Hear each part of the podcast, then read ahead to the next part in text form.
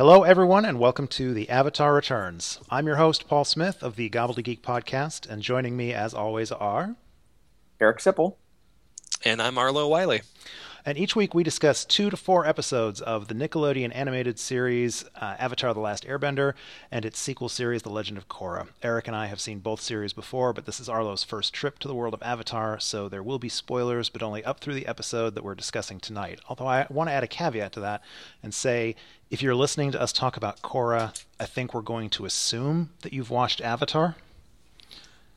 I think so, and I, I, imagine we might make some reference to uh, the Promise, the Avatar graphic novel that we read last week. Right. So, uh, so I suppose there are potential spoilers. There are likely spoilers for Avatar: The Last Airbender and the comic, at least the first so far uh, graphic novel spinoff. But um, we will uh, limit our uh, Korra spoilers to just the two episodes we're talking about tonight. So um, this week we're we're getting the bend back together.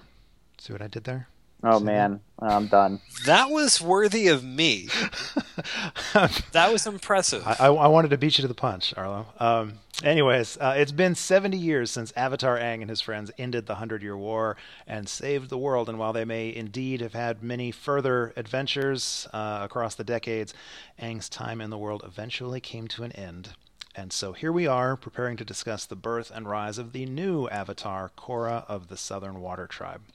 But before we start talking about uh, tonight's episodes, we will be discussing the first two chapters uh, Welcome to Republic City and A Leaf in the Wind. But before we talk about those, Arlo, now that you've finally experienced, you've gotten uh, your first official taste of The Legend of Korra, I want to see how it compares to maybe what you were expecting. Um, I think uh, over the course of talking about uh, Avatar The Last Airbender, uh, I'm pretty sure that we spoiled for you that uh, there was a time jump involved when yes. we moved into Korra. So, how does this play with maybe what was going on in your head, what you were expecting? God, such garbage, utter trash. no, no. Uh, one, uh, because of the recording schedule uh, last week, it felt like it had been 70 years since we did one of these. Right. Uh, and I, I, had been very eager to jump into the world of Korra.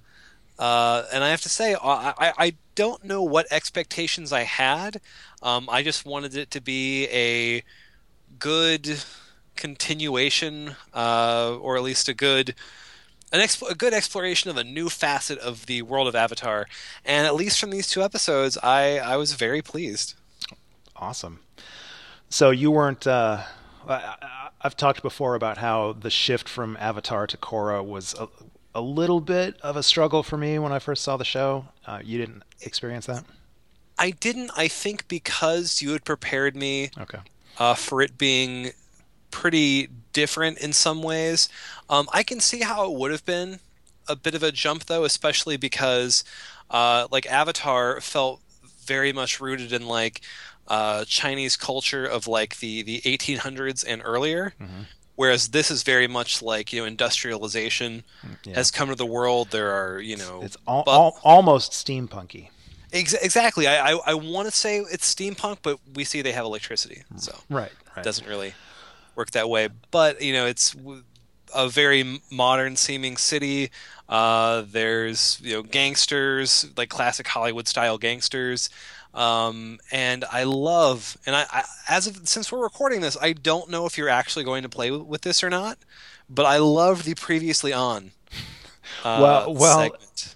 the the previously on that you've seen so far is not the is not what the previously on is for the rest of the series. Really? Yeah. No, no. He ah. saw in the second episode. That's what he saw. The second episode had the previously on. That with is the, the old timey radio announcer. Yeah. Oh, see, yeah. when I watched it, it doesn't. Uh, it, it, played both episodes together, and it didn't give us that on the second where did, episode. Where did you watch it? On digital.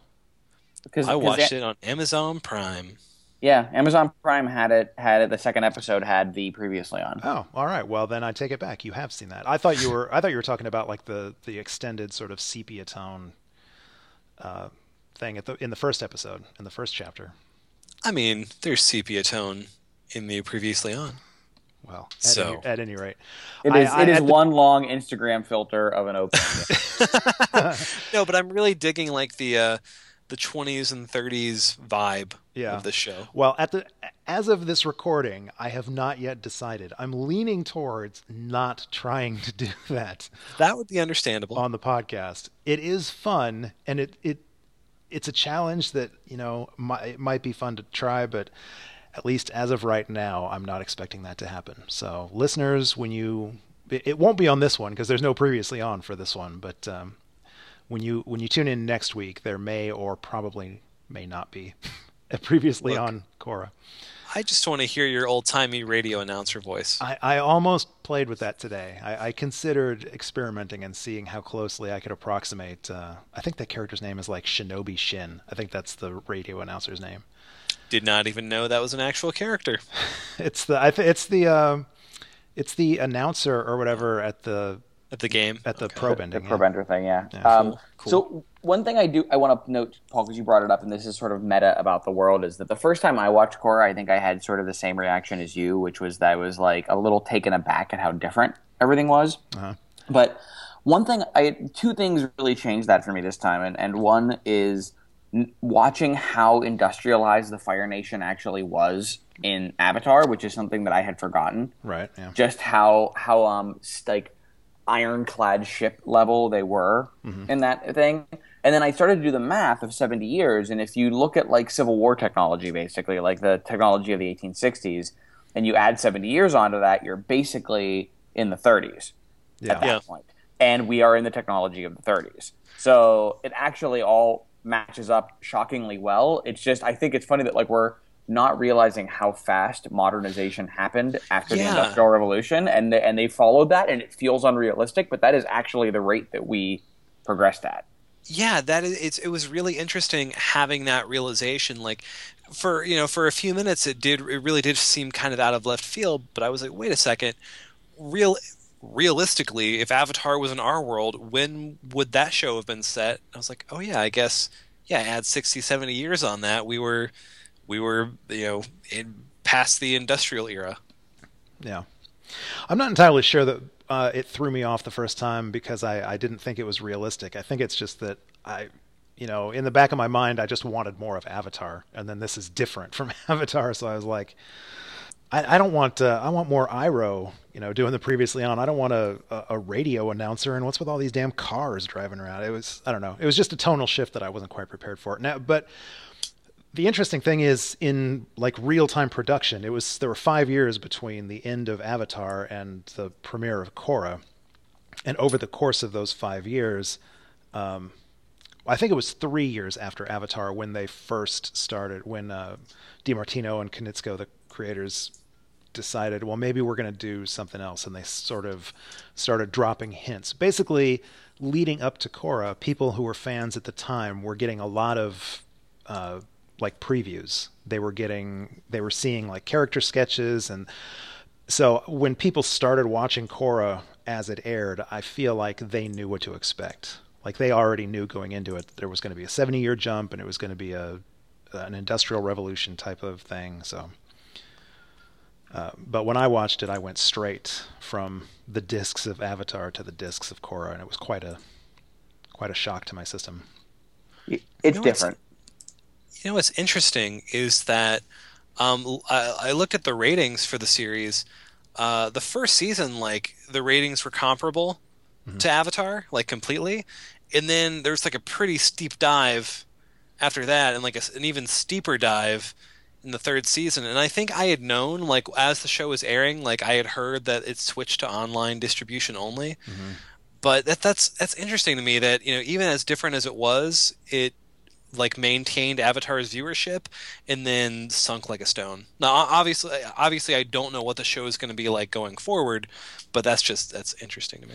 Yeah, I, I mean, I think that some of this was that I, I don't think Nickelodeon knew what to do with the show, and um, I think it was always very ambivalent about having the show on because it just, I mean, I, and we'll talk about this when we get to the episodes, but it is very clearly not the kid show that Avatar was in in overall construction. I mean, like just in the overall way that it's built, it is not it is not as obviously a kids show, and I just think that it, because of the nature of Nickelodeon not knowing what to do with it, and the audience of Nickelodeon maybe not also knowing what to do with it, I'm not really surprised it didn't didn't succeed under those conditions. both of these episodes are pretty lighthearted, but I could tell, and I, am not sure if it's just because you guys have told me that before, but I could kind of tell that even as lighthearted as these episodes were, the show does have a little bit more uh, serious of an edge. Mm. Well, par- part of the tonal shift that happens with uh, the first season of this is it was uh, it's only 12 episodes, uh, which is half of the time that all the Avatar seasons had. And it was initially intended to be standalone. It was going to be these 12 episodes, and that's it.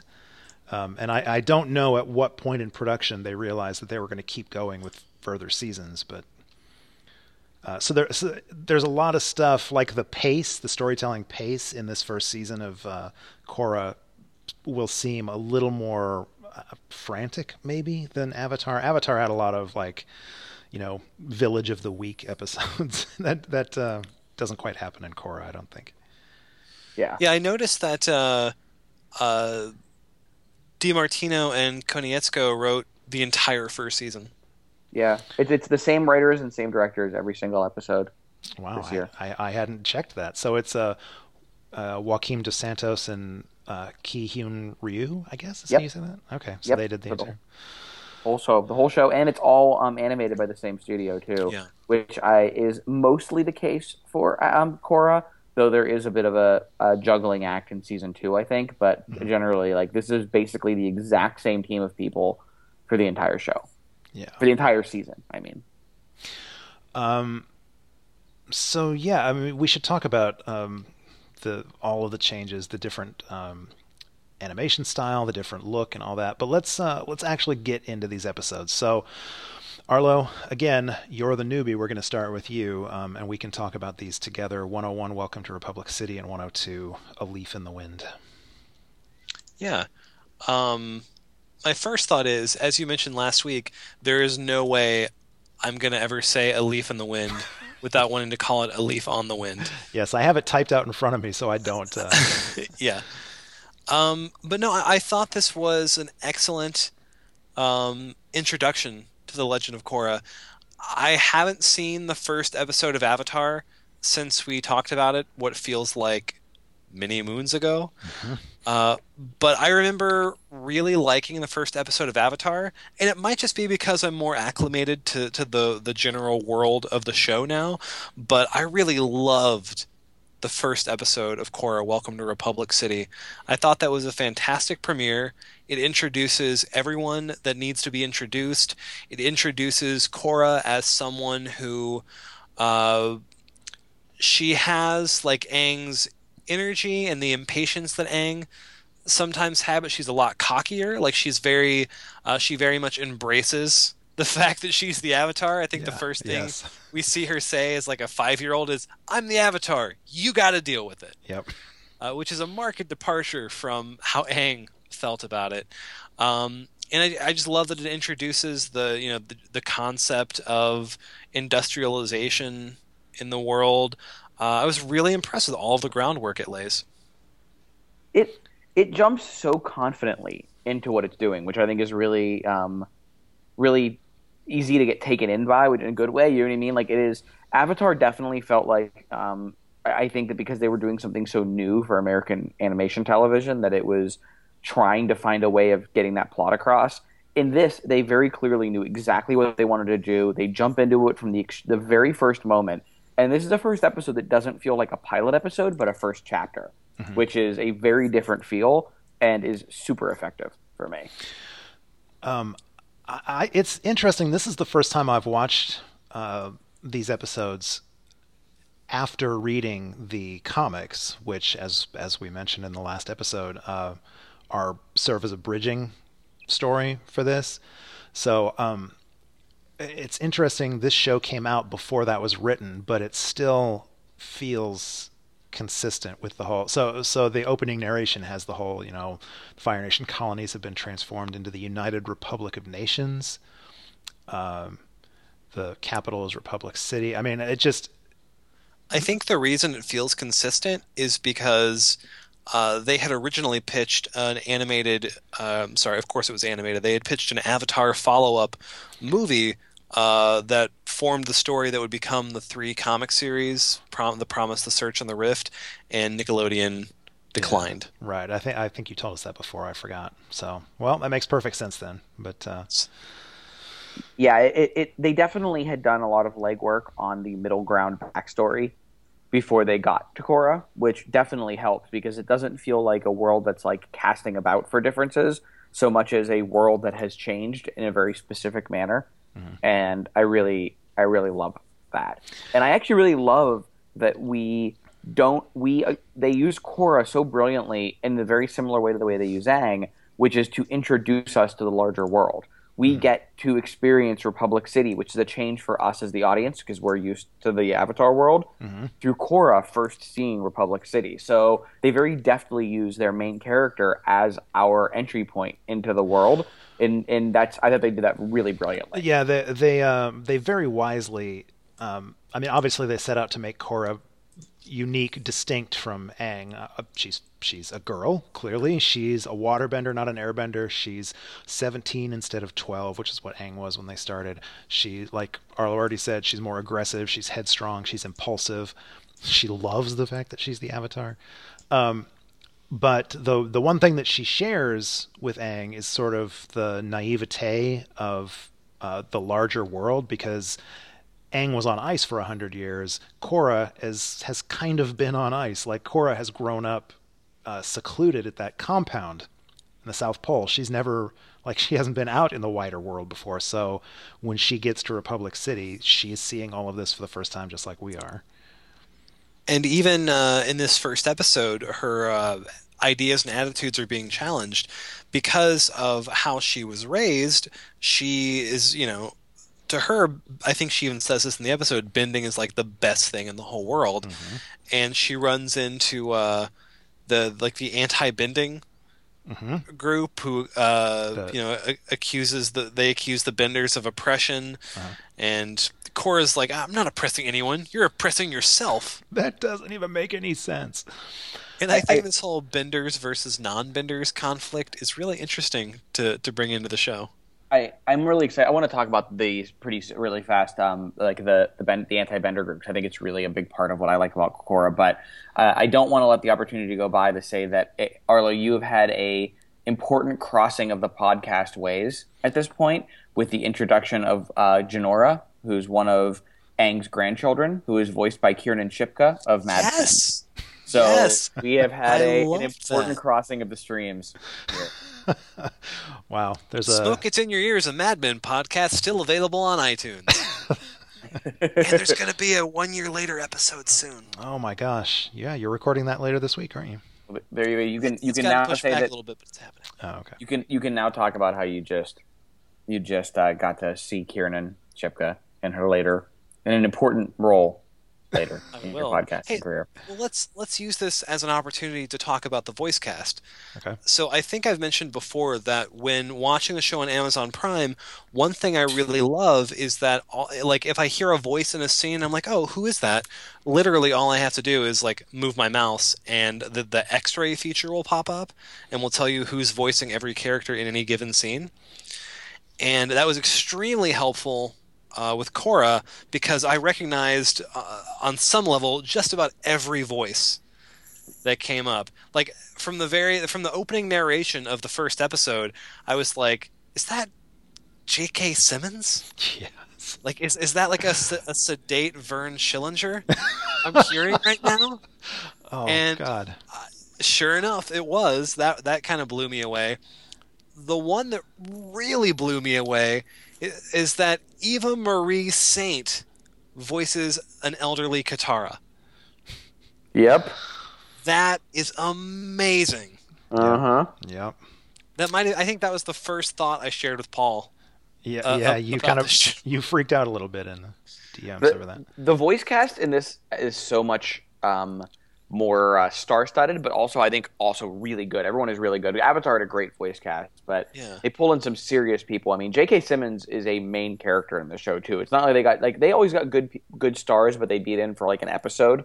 Generally yeah. speaking, in Avatar, J.K. Simmons is like a top line person, and we also got. I'm pretty sure at the very end of the episode, Lance Henriksen showed up. That's right for for his his voice bit. So even Lance Henriksen is kicking around. Yeah, nice. And show. and uh, I I have not uh, I've not watched Cowboy Bebop, but you get to hear the voice. You get to hear one line of dialogue from the character Amon, who is the leader of that Equalists group that we're going to talk about, uh, and he's voiced by Steven Blum. The yes, the the immortal Steve Blum, who is all over anime and animation. But but doesn't he do? Uh, who does he do? He does on- Spike Spiegel. He Yeah, does Spike, Spike. Spiegel on Cowboy Bebop. Yeah. Um, you may also know him from Rebels as Zeb, Oh yeah, um, yeah, yeah, yeah.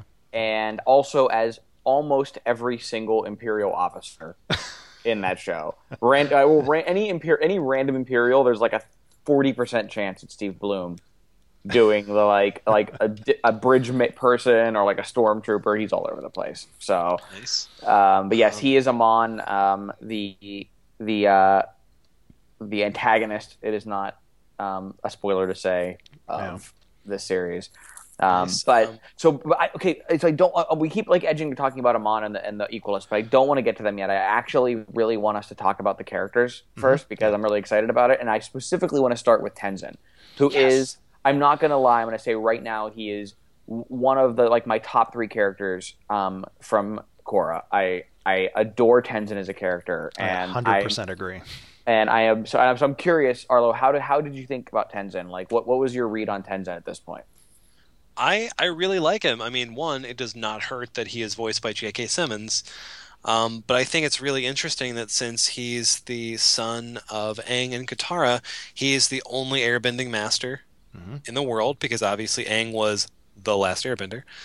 Um, and I, I think it's very clear that he takes more after his mother than he does his father. He's a very serious man. hmm He, uh, at least so far, but he does let out a, a woohoo toward the end of the second episode, but there's very little so far of the uh, the Aang like excitement and, and energy. One one of the things that makes Tenzin such a great character for me is that his constant struggle to be like his barely restrained frustration. He tries to be so serene and and like Zen master, but he has three of the most precocious kids uh, you've ever seen, Uh-huh.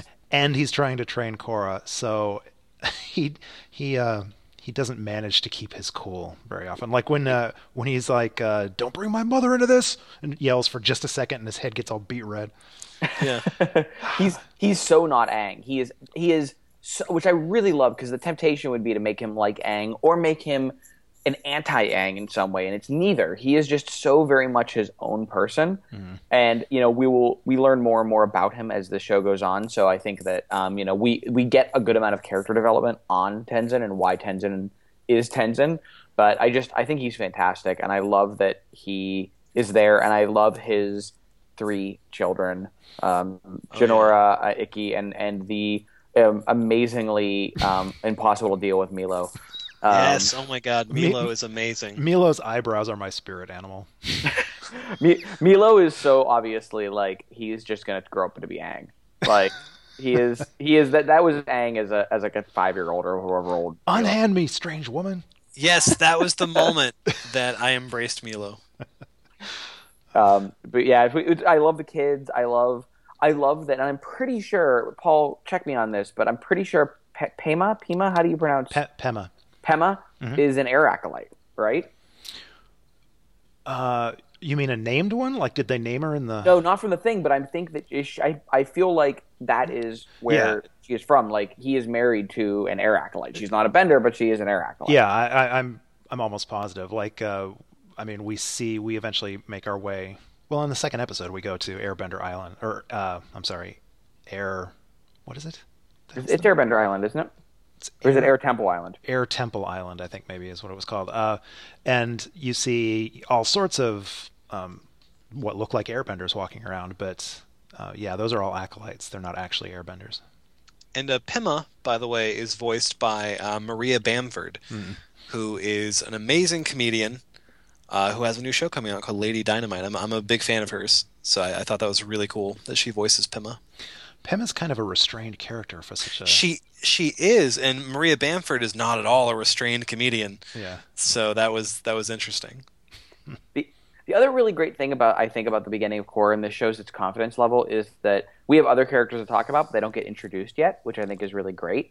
Um, it is very focused on the characters we need for this episode, which is essentially Korra, Katara, and um, Tenzin's family, basically. Like Yeah. that's basically the group of characters that we get, and I really love that it is not.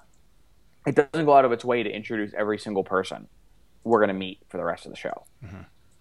which is which is not really what Avatar did, but Avatar did introduce basically because it was a smaller cast. But Avatar's opening episode was like, here are the people you need to know, Right. and Korra is very much like I mean, like there are characters we meet in episode two which are arguably more important to the day to day functioning of the show Yeah. Than even Tenzin, but we don't meet them till episode two. Yeah.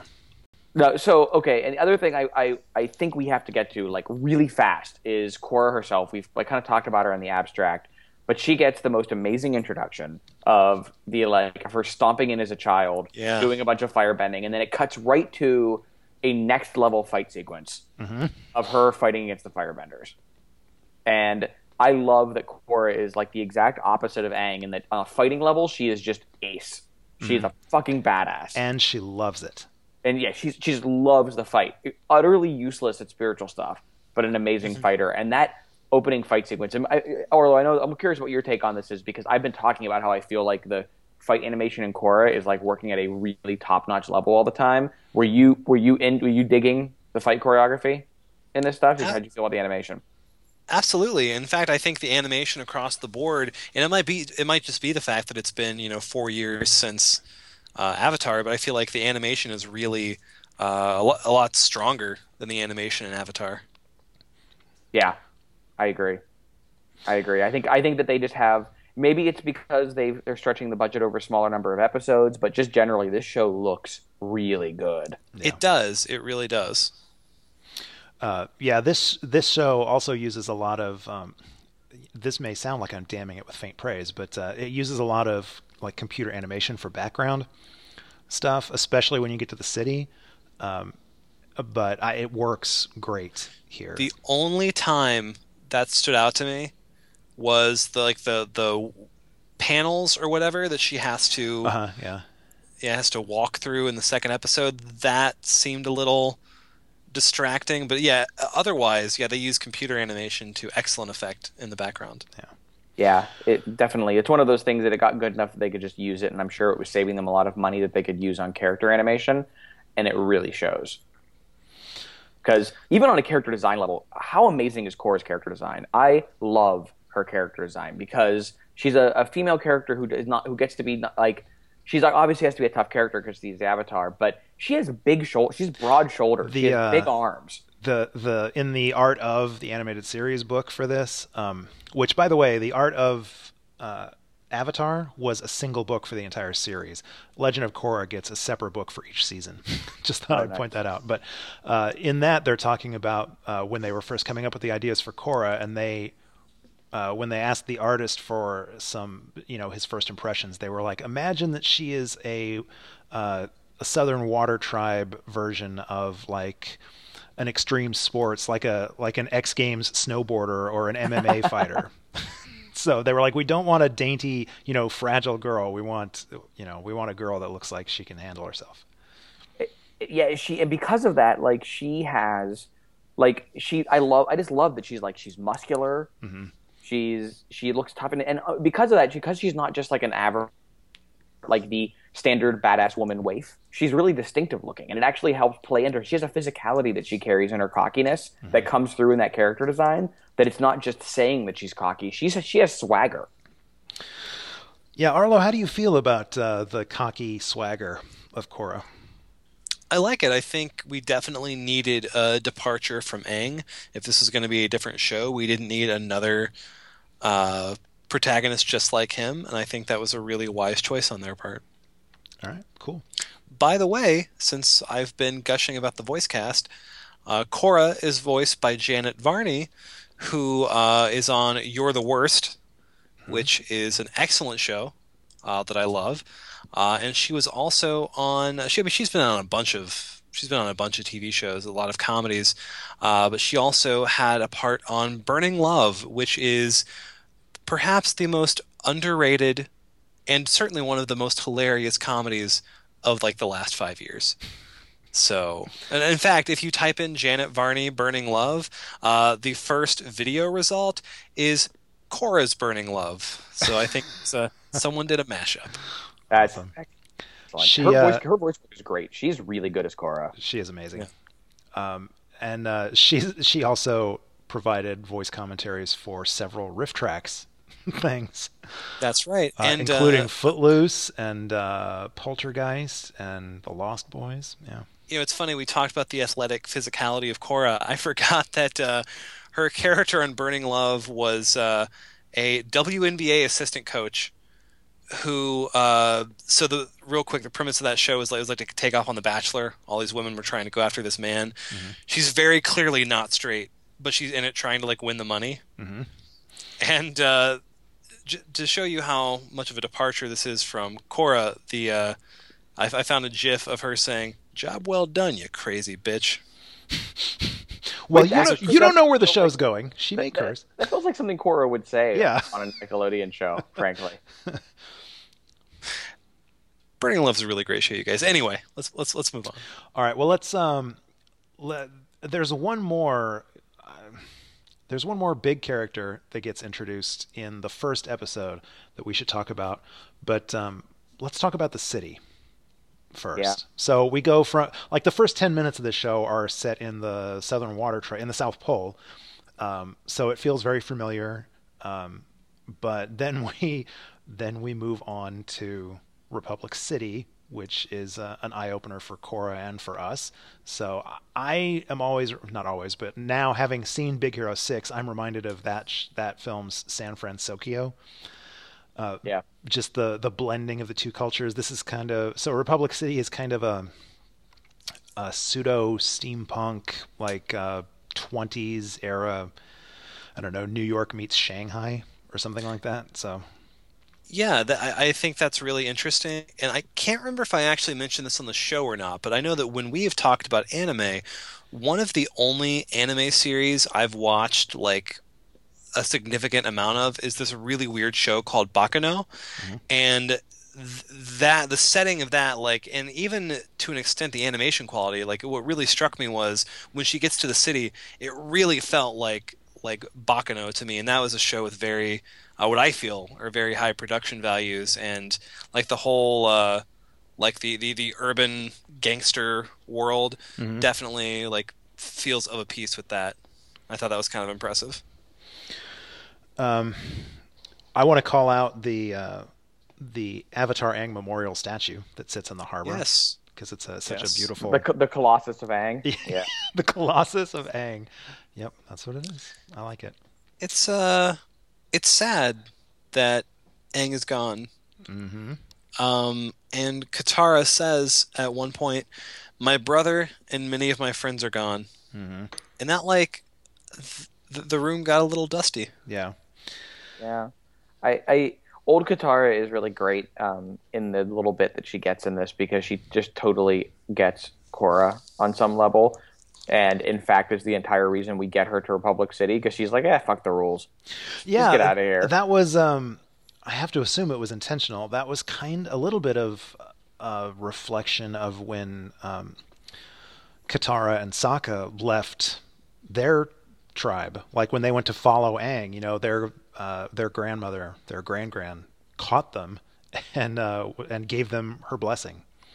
Yeah. So yeah, that's a good point. I forgot about that. A little similar to that. It, it, it was really crazy hearing Katara referred to as Grand Grand. Right. yeah. Yeah, and we get and we we also get a brief moment which I which I think of as like uh, Korra's binary sunset moment when yes. she goes out riding the first time on Naga. And by the way, I love Naga. Like on some level, I'm like, oh, of course she, of course she has to have a pet because Aang had a pet. But Naga is amazing. Polar bear dog, amazing. Yeah. Um, um, but, but her little ride out is is pure binary sunset. Naga's origins actually go back to the very first sketch. I think we talked about this when we were discussing Avatar. The very first sketch that Brian Konietzko did when they were uh, planning out the original Avatar was uh, a little robot with an arrow on its head and like uh, a monkey and a and a polar bear dog, but uh, it was standing upright. And those characters were all mishmashed and adapted and became Avatar. But they never, they always wanted to use that polar bear dog, but they never found anything to do with it. So here you go, a slightly less anthropomorphized version, but Naga is is great. Yeah, per- and perfect for Korra. Perfect, yeah. the perfect pet for Korra.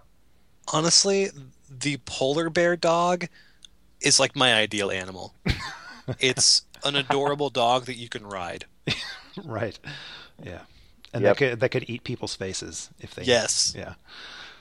yeah. Um, all right, so we're in the city. Uh, it's pretty it's pretty shocking. Um, but it, oh, go it, ahead. And and we get the shock level by by dealing with Korra's 100% inability to deal with city life. yes. And she has no idea how to act, doesn't know how to pay for food, goes to a park and has fish with a hobo, yep. and then proceeds to basically Man of Steel her way yes. through a fight. Yes, it's so fascinating. We've done podcasts recently on uh, Batman v Superman and uh, Captain America: Civil War, both films that deal with like collateral damage from superhero battles. And then here in Korra, we get uh, a, albeit a much smaller scale, but she's called out. The cops show up and they're like, she's like, "Well, I stopped the bad guys," and they're like, "Well, you also tore up this city block, so thanks for nothing." We're just a few civilian casualties away from the Republic City Accords. exactly. exactly. Yeah. Uh, so let's talk about those cops and then the character that eventually that w- that we meet through them. Um, yeah. Arlo, what'd you what'd you think about the metal bending cops?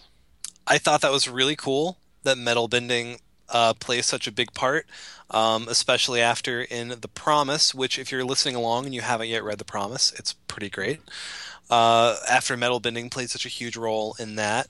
Um, and I think it's interesting. Um, I, I, my initial uh, response was to say that, like, I don't know how I felt about Toph's legacy being having been so influential on the police force, mm-hmm. like of law enforcement, but it kind of makes sense because Toph's Toph's like greatest passion was yelling at people and telling them what to do. so I suppose it makes sense that her daughter is like, is she the chief of police? Yes. The, is she the chief? Yeah, she's she. She introduces herself as okay. Chief Beifong. Yeah. Okay. okay you're right. Yeah. You're right. Yeah, so her that her daughter Lin becomes the chief of police. I, I, I suppose it makes sense in a way, though she she much like Tenzin does not seem to have um, her mother's sense of humor.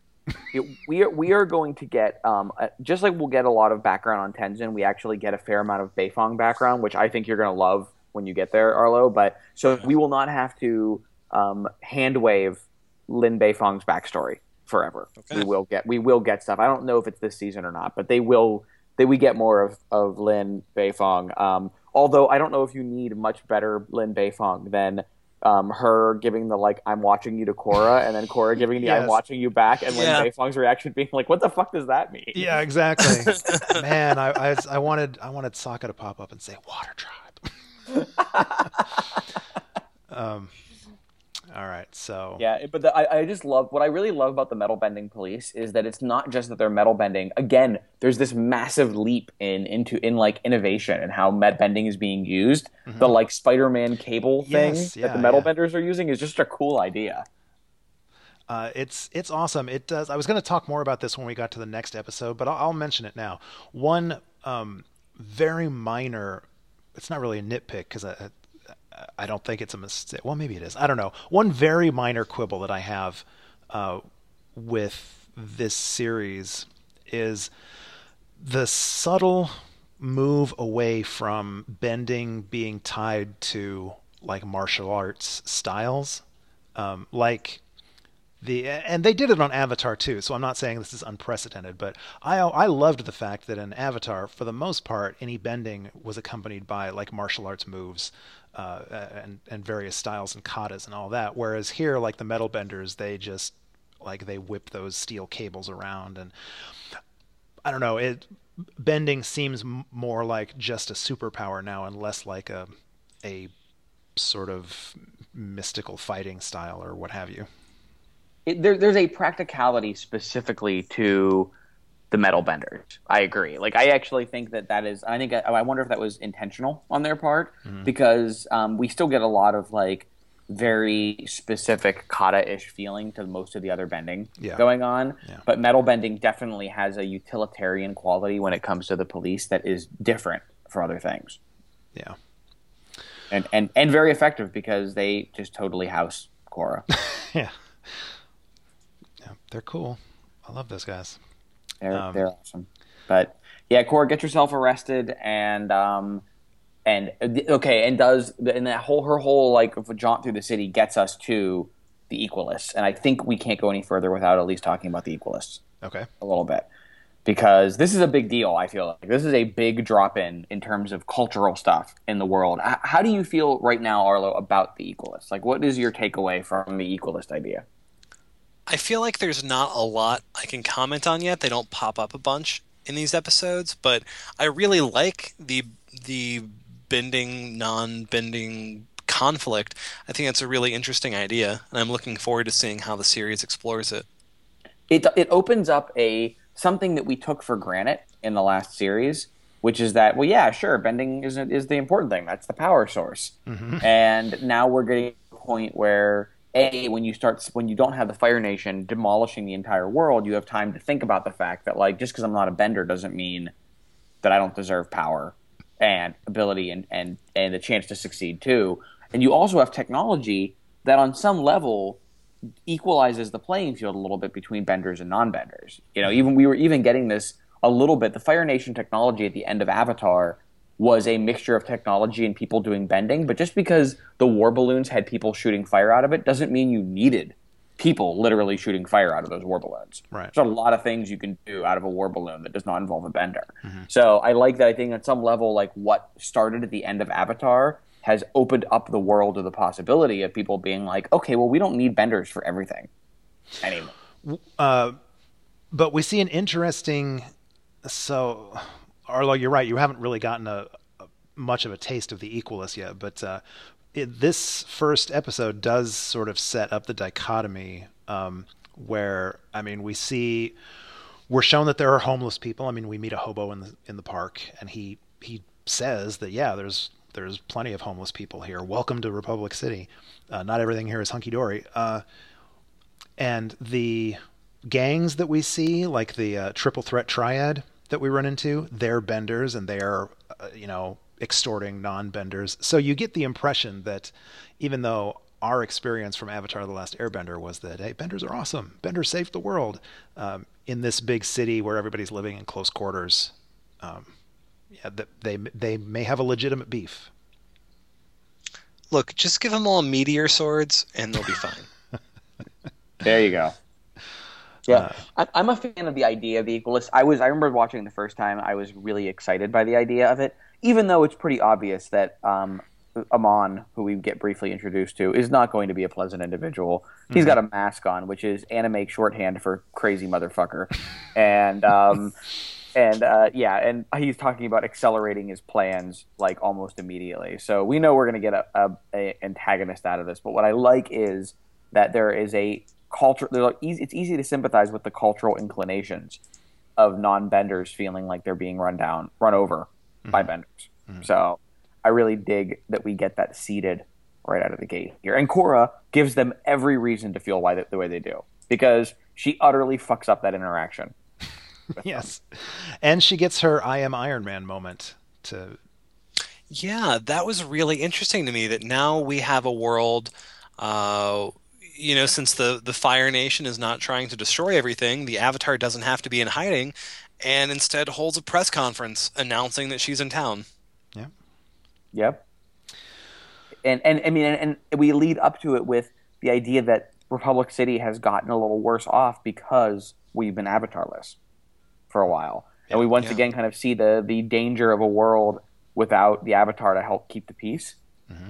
And now she's here and it is just an official duty. Like, yep, we were waiting for our next avatar and we have a bunch of questions because we have a new news organization to ask what you're going to do as the avatar, and here come the questions. So I really like the way it's just part of society now. That 70 years of no massive wars and having Aang have been around for a long time means people are ready for an avatar to be there and treat them as a part of society.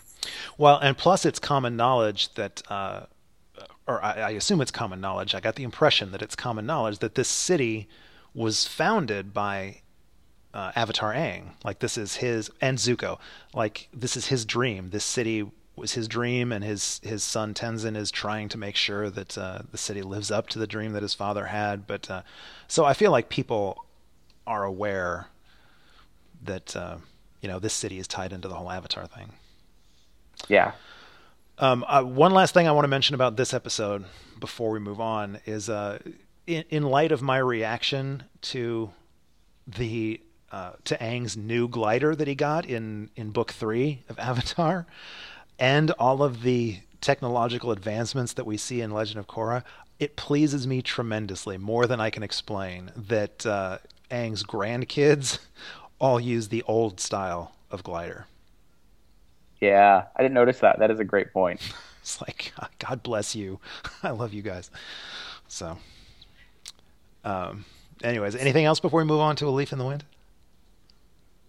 Did you no. notice? Did you notice the Toph statue in front of the police station? I did not. No, I missed that. Yeah, when they when they first cut to the police station, it shows a statue out front, and it was it was Toph. Aw. Aww. Are they all dead? Like, I mean, don't you're gonna, answer. You're gonna, you're gonna you're gonna find out what's going on with everyone. We will really we will know we will know the state of all of our favorite people by the end, whether they are past or not. We will know. I just hope they're not all dead. well, Katara's not dead. That's very true. Okay, you can answer this for me. I don't think this is a spoiler. Do we get more of Eva Marie Saint Katara? Yes, we do. Yeah. Okay, that's cool. All right. Well, how much do they have to pay friggin' Eva Marie Saint to do a voice on a Nickelodeon show? That's that's I insane. I, I, don't know. On the one hand, you'd think, yeah, she probably comes with a pretty high price tag, but on the other hand, it's it, it has been like 60 years since uh, on the waterfront. It's it's voiceover. Like she comes in, she says a few lines in a room. She doesn't even have to get out of her pajamas. It's true. But it's true. It's good work if you can get it, I suppose. Uh, one of us here is a voiceover actor, by the way. Um, I, I, I have done voice acting before, not on television. No, but uh... Uh, no, but I did do a, a few uh, internet like audio dramas several years back. I would love to do more of that. If you're listening and would like to hear this voice do other voices for your show, let me know. Hey, you you provided uh, a voice. You you read a line or two in uh, a major motion picture. That may, maybe major motion true. picture is That's true. Putting it too uh, highly, but please uh, check out Joseph William Joseph William Lewis's upcoming film AV just for that one like five second bit where you get to hear my voice. It was stunning. It was stunning. Mm-hmm. Mm-hmm. All right. On that note, uh, take us into a leaf in the wind. Um, yeah, I thought this was another uh, great episode, and I think it continues to show the difference between Korra and Aang. Like Eric said, she she's great at fighting. She's not so great at the spiritual stuff. She uh, has no patience for meditation. That was a great she, scene. I love that scene. She winds up burning down the two thousand year old historical like panels. I don't know what to call them. Mm-hmm. Uh, she she sets those on fire, uh, and then there's that great bit where like Meelo is destroying the the rubble. Yeah, Daddy, you're a terrible teacher. Ah! oh my God, I love that kid. I mean, in real life, I would kill that kid, but so great, so great. And I really loved uh, pro bending. Oh, how like, cool was pro bending, man? Yeah, I was really impressed by that. Not only because, of course, there would be pro bending mm-hmm. uh, in this world, but also because it actually makes sense as a game. Like it has clearly defined rules, and I I, th- I just thought that was really cool. This is another element of Korra that, on my first viewing, I was a little reluctant to accept. Like for some reason. At the time, I hadn't yet uh, developed a love for football, so I was still like, "Oh, sports ball, uh, who cares?" Um, how? Okay, quick question. I get, how long has it been since you started watching these shows? Because it feels like football has become an important part of your identity. Um, I don't. I think. I think I first watched Korra three or four years ago, maybe. Okay. I don't. I don't know, but I certainly wasn't as rabid about football at the time. But regardless, it I distinct. Just... I distinctly remember five years ago uh-huh. visiting you in your home and sitting in the back uh, doing anything else but looking at the television while you guys watched a football game. You're welcome. You're welcome for that. Yep. A- at any rate, the point is the pro bending, bringing uh, sports into this for whatever reason. When I first watched Korra, that was uh, that was just one more thing that was seemed like you know a shift too far for me. It took me an episode or two maybe to warm up to it. Now I absolutely love it. I love the whole idea of pro bending. I love the way that they represent it. I love trying to figure out you know the rules of the game and the strategies that the different players use.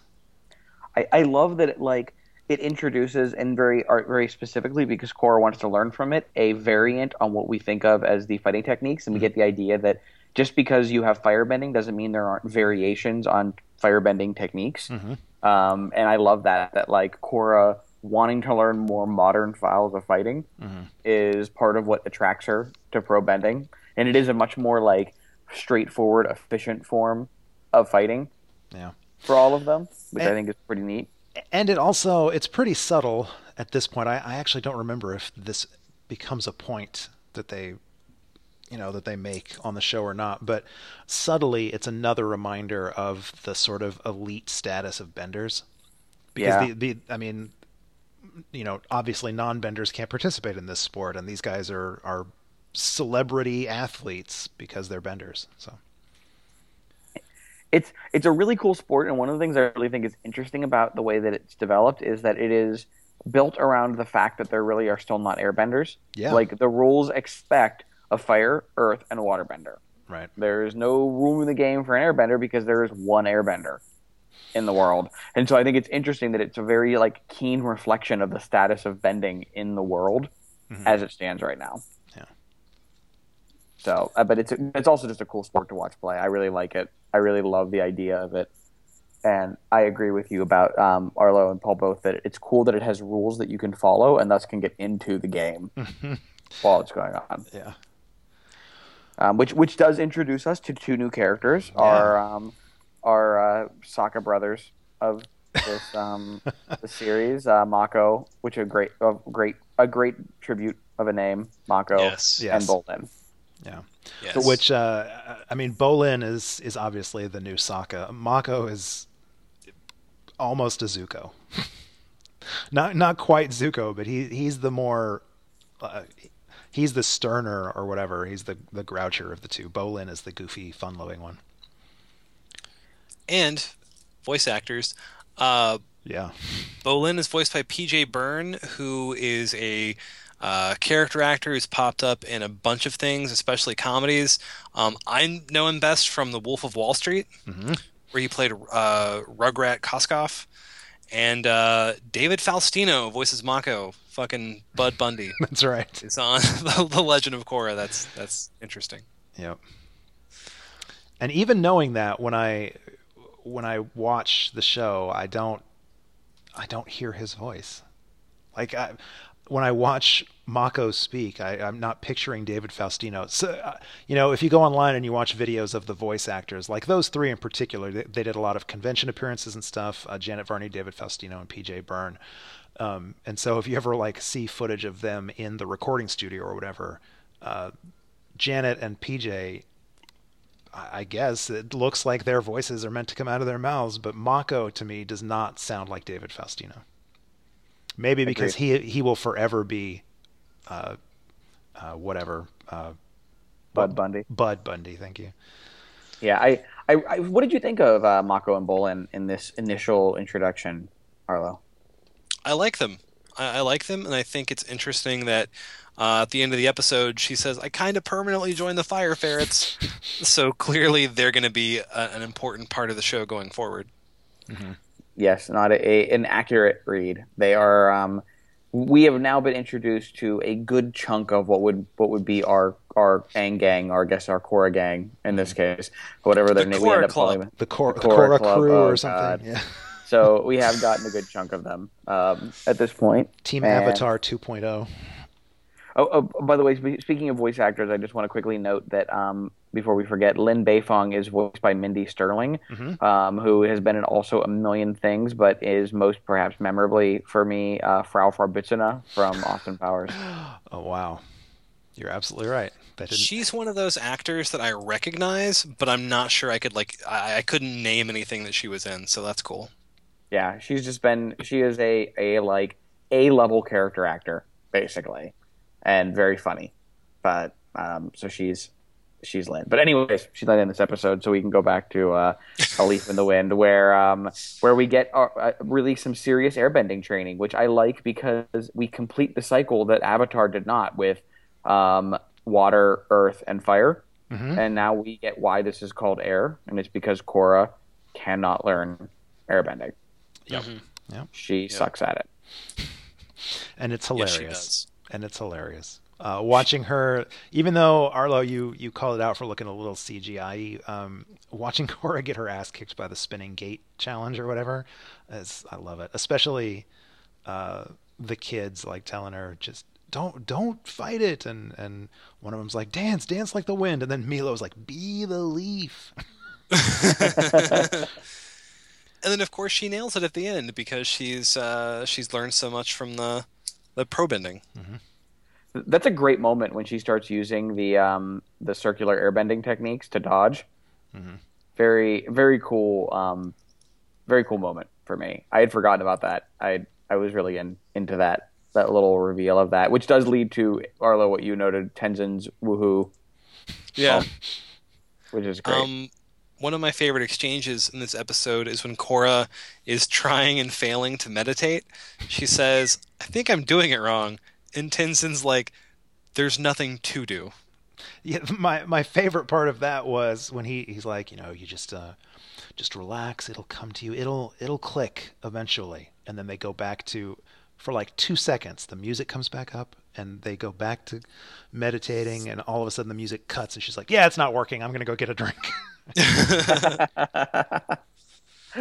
Um, a, a last little bit of um, of voice acting that we should call out is D. Bradley Baker is back um, as Naga and Oogie. We will hear him in other voices because he is the go-to animal voicer yeah. of of the series. But um, I, Oogie is a great name for an air bison, by the way. I, The- just- I think I wanted to note this just to mention that there's an air bison named Oogie. Yeah, um, it's a it's a crazy name. I mean, I guess it's no crazier than Appa, but um, I just I love the idea that that's probably a name that serious, uh, you know, super serious young Tenzin came up with. Like he was, I could just imagine this little. Imagine Tenzin when he was like Meelo's age, being all serious and going, "I will name you Oogie." uh, actually, one other voice actor I wanted to call out uh, was Stephen Root. Yeah, Uh, the great character actor Stephen Root uh, voices two roles in the first episode. Uh, he plays the White Lotus leader and the uh, hobo in the park. That was Stephen Root. Yes. Both of those. and the phonograph vendor, so three actually. Oh, okay, there you go. Fantastic. By the way, does Republic City have a homeless problem? I mean, the hobo implied that it does. Do we? Does is that revisited at all? Because that would be an interesting uh, angle for the show to tackle. I mean, I, I'm, not, I'm not sure how much they get into like the economic class stuff in mhm. or I, I honestly can't remember uh, to be to be honest. I um so yeah we'll we'll see. I'm not sure. Um, okay, let's see what else have we got here. Um, I don't know what else I have for this episode. It, Um, it it's this is actually tough. These are probably I I think I underestimated how difficult it would be to talk about these two episodes because we've had the same characters for like months of podcasting. Yeah. And we actually have to like seat ourselves in with a million new characters in a new world and there's all this like setup stuff to talk about. Yeah. Which is good. We need to talk about it, but it's also tough because I got to be honest, watching these two episodes raised my spirits so much. I was so excited to be watching these that I well it's kind of hard to communicate that over the um, need to discuss like the details of what the fuck is going on in Legend of Korra, but I was so excited watching these. I know that I've said that I'm a huge fan of this a couple times. I wasn't sure what I would think, you know, getting back for the first time to watching this. I am I was just buzzing the entire time. It's just such a neat setup. It's a neat world. I love Korra. I love all the stuff. I love the pro bending. I love I love the um, air bending, the air acolyte guards, like listening to a radio sports broadcast Yeah. at the guard station. Like there's just all these wonderful little things just kind of like at the margins of this world that I think are are fantastic. And I, I love can't I love the I love the team names that we get in pro bending. The fire ferrets, the golden temple tiger dillos, the Yes. platypus bears. I love Yeah. It's fantastic. I love that stuff. Al- Also, um, Yes. Uh, uh, just when I'm put a note a pin in this for Arlo, note that the that they call the um, cars there are Satomobiles. Is that Yes. is am I right about that? Yeah. S- Satomobiles, yeah. We we will we will get into that later, but I just wanted to make, make a put a pin in in Satomobiles for uh, Okay. for for later discussion. I don't think it'll be that much later, but um, Yeah. Yeah. Um, You know, a, an important thing that we kind of glossed over is the fact that this is our first look. Well, I mean, unless you count uh, The Promise, the, the graphic novel that we discussed last week, um, this is our first look within the show at a family of mixed benders. Uh, we've got the two brothers, and one is a firebender and one is an earthbender. So Yeah. uh, that had not happened before. Um, so, uh, how'd you feel about that? It felt uh, especially after having read that graphic novel it felt very natural. Like i was really impressed um, with excuse me you know they, they mentioned the how the firebending colonies grew into you know this city and then we see the the mixed bi- uh, bending families. I, I yeah I, I really like how the culture has clearly progressed in the last 70 years of story. Cool. Got a got a very exciting world to dive into now, and I- and we will not. Luckily, um, next week I'm pretty sure we start getting into more um, equalist stuff, so we'll be able Nice. to start discussing them in a little more detail. Um, the the it's obvious already that the pacing is just totally different in this show from Avatar. So Another difference that I noticed, at least in these two episodes, there is some great humor in these episodes because the show does have just a little bit more of a serious bent to it. I think the humor actually. Uh, it's too early to be making this kind of judgment call, but I think the humor kind of is mixed in a little better, whereas Avatar threatened to get too silly at times because I mean it's it was it's a kid show. Um, this felt like a more like organic balance. Th- This felt like Avatar at its best. How Avatar juggled the the comedy and the drama. there's no there's no like awful nightmarish Momo dance music, basically. I I loved that though. Oh, oh, did you notice? Um, we only saw it for a brief second on uh, on uh, Air. I can't even remember what it's called, but yeah, whatever. Uh, we saw a flying lemur, but it was a ring-tailed flying lemur. I did not notice that. It, it was a different species of flying lemur. I just wanted to point that out because Wow. Momo did not have a ringtail. Does that mean Momo's dead too? God damn it, you guys! It's seventy years. How long do you think? But Damn it! How long do you think lemurs I last? know, but still, Appa, I- Appa might be dead too. fucking uh, why? Why? And Iroh's most certainly dead. He was almost dead the last time. So I don't know. Did you see how This- much how good? You see what good a shape he was in at the end of last season? That's right. That's know. true. He was He really. might he, he might still be doing like He's- one-handed chin-ups. He's the Jack LaLanne of the Avatar world. Uh, I think the last thing I would say about the Legend of Korra so far is that it really does seem like uh, it's like the great sequel that you you want but don't that you always want but don't necessarily get when it comes to these things, uh, where it's very clearly um, carrying the torch of what came before, but doing so in a way that uh, is different, explores a different angle of things, and enriches what we already know and love about the world. So I'm I'm extremely pleased with uh, with these two episodes, and I cannot wait to see more of the show. Yeah, I'm I'm so glad that you dug the first two episodes, Arlo. I um I, I'm I agree. Like it's it is it's what you want out of a sequel, if nothing else, in that it feels both of the world and of telling a different story at the same time. Yeah. which is which is what you want. Um, there, one one really quick technical side note. I, uh, Paul, you're probably better to confirm whether I'm just making this up or not. But is the music a lot more um, uh, meticulously scored in Yeah, this yes, show? Yeah, yeah. Uh, I mean, well, there's the obvious difference of it's it's much more sort of like 20s jazz influenced as opposed to kind of the the I don't know the ancient Chinese instruments that we got from uh, Avatar, but it is um, I, I, meticulous is a good word. Yeah, I mean, I, I think each scene is is scored, with the exception of the series finale for Avatar. Uh, I think the scoring in Avatar was usually pretty loose. But Yeah, yeah. The, this this actually feels more of a piece with the series finale of Avatar than the rest of Avatar. Is actually what I was thinking. yeah, uh, it's the same team though. It's still the same. Uh, uh, the track team, I think, is what they go by. Yeah, I mean, it sounds like the same. It doesn't sound like a different bit of music. It just sounds. It sounds like they have more money. Yeah. frankly, Oh, yeah, is what it yeah, sounds yeah. like. Um, all right, so uh, that's two chapters down. Um, we, we're on our way. We are uh, um, a, qu- a quarter, maybe, of the way through the first season of The Legend of Korra. um, but you know, before we go out, uh, I'm super excited about this. We have some listener email.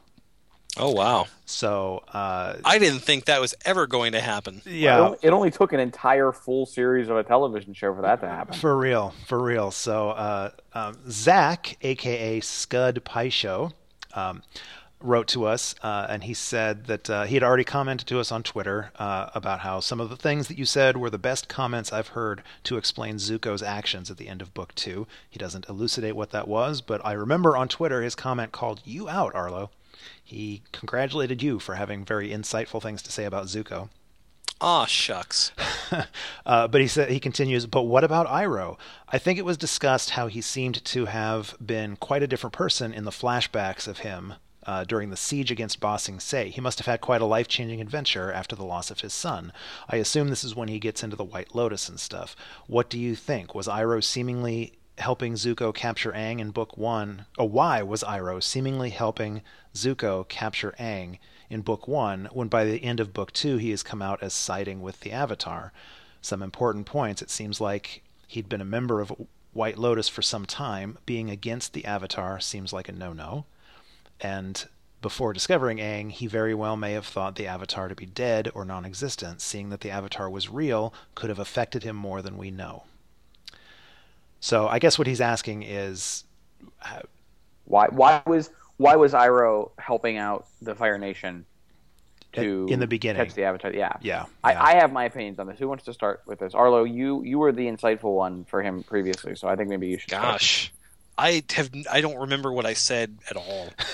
um, wow, yeah, it's it's been it's been it feels like it's been a very long time since I saw the first season of Avatar. Um, yeah, that that is a really good question. That is actually something I had not considered before.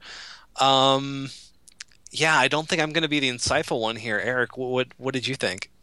I mean, I think that what it comes down to is that Iroh had one and um, maybe only one priority in his life at that moment, which was Zuko. yes. And he was going to do whatever it took to stay close to Zuko to make sure that Zuko was safe and maybe one day even happy.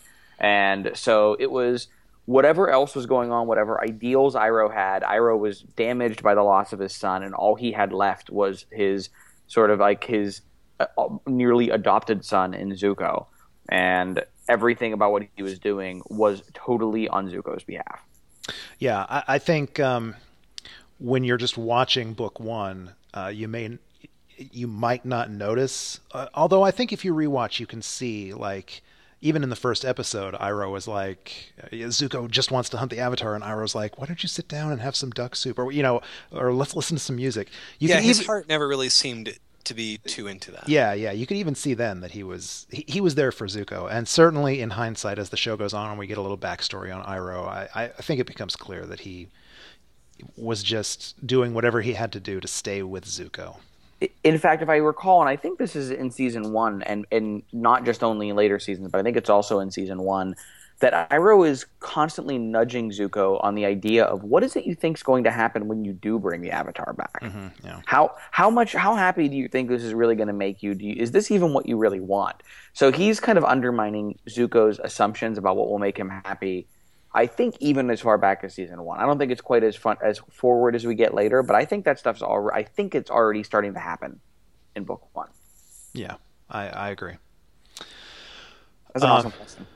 Yeah, so uh, thank you, Zach, for uh, writing in and asking that. And um, he also, along with that, he sent a link to uh, Scud Pai Sho rules. So uh, I will I'll, will include this in the show notes, and I just sent the link to you guys if you want to look at it. He's actually um, coming up with uh, a system of rules for how Pai Sho works, and I've looked over it, uh, and it's uh, it's you know complex. It looks complex. It's complex enough that I could imagine uh, someone like Iroh would be sort of a master strategist with it. So I like That it. is- I like that it. That's is awesome. really really cool. yeah. And yeah, uh, thanks, Zach. I'm I'm I'm glad to have met you on Twitter, and thanks for sending in a question. That's awesome. All right. So uh, uh, the first Korra chapters down. Uh, thank you, everybody at home, for joining us. As always, you can find links to this and all of our past episodes at our website, theavatarreturns.com. Uh, links will also be posted on our parent show's site, gobbledygeekpodcast.com. You can also subscribe to the show in iTunes to make sure you never miss another exciting episode. And while you're there, be a hero and rate us or write us a review. Help spread the word. There's a huge fan base out there, and we're barely scratching the surface. Um, if you'd like to contact us, please send your correspondence to Oh, to tar podcast at gmail.com. Uh, and of course, you can always find us on social media, facebook.com slash the avatar returns or twitter.com slash tar podcast And on Twitter, I am at haunt1013. Eric is at Salon, that's S-A-A-L-O-N, and Arlo is at unplugged crazy. Uh, so next week, uh, two more chapters. Uh, chapter 103, The Revelation, and chapter 104, The Voice in the Night. Uh, the Revelation, that's an intriguing title. Maybe you're going to learn some stuff. Uh, until then, remember, the platypus bears have no Jews left, but Mako and Bolin are still fresh and juicy. When you're alone and life is making you lonely, you can always go downtown. When you've got worries, all the noise and the hurry seems to help, I know. Downtown, just listen to the music of the traffic in the city. Linger on the sidewalk where the neon signs are pretty. How can you lose? The lights are much brighter there. You can't forget all your troubles, forget all your cares. So go down.